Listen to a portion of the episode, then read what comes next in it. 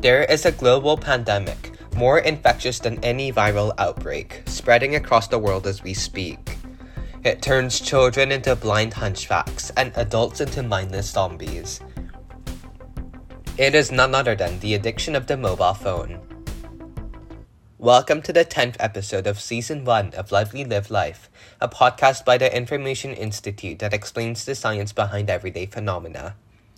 Today's episode is You Might Be Infected by This Disease. It has been five decades since the invention of the smartphone, and during this brief time, it has transformed from an unwieldy inconvenience into an indispensable feature. Teenagers spend an average of seven and a half hours a day in front of the screen, which is about as long as their sleep. Undeniably, humans have developed a serious addiction to smartphones, mostly because of the carefully designed features of it. But what are the problems behind this? Arguably, the most significant problem of phone overuse is the effect on vision. Screens are not coherent images, but thousands of individual pixels.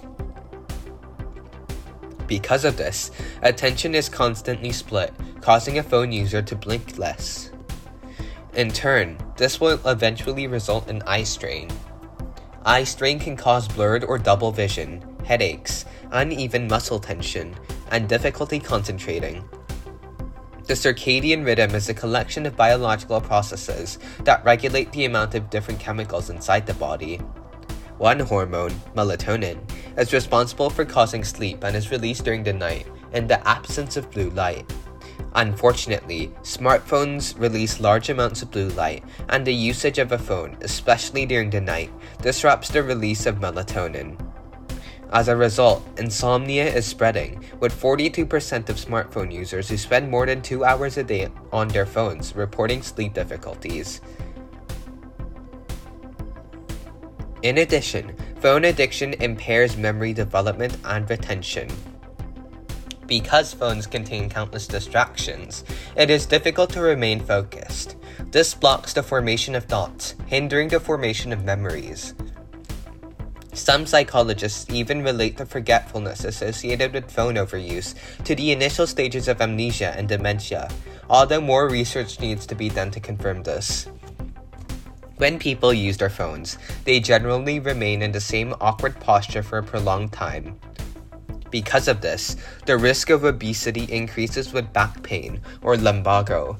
If it becomes serious enough, bad posture can develop into spinal dysfunction or muscular imbalance.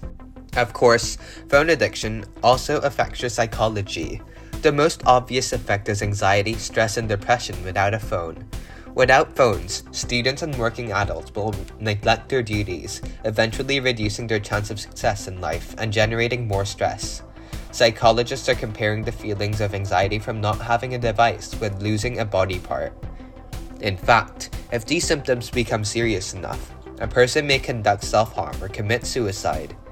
In addition to this, the constant use of social media generates an unhealthy dose of envy and paranoia.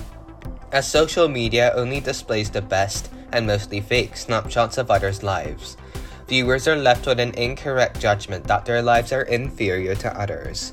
This causes dissatisfaction. The reason why most people are unable to destroy their addiction to phones is because of how deeply mobile phones have ingrained themselves into everyday life. While drugs and cigarettes are certainly harrowing addictions, cell phones are allowed everywhere.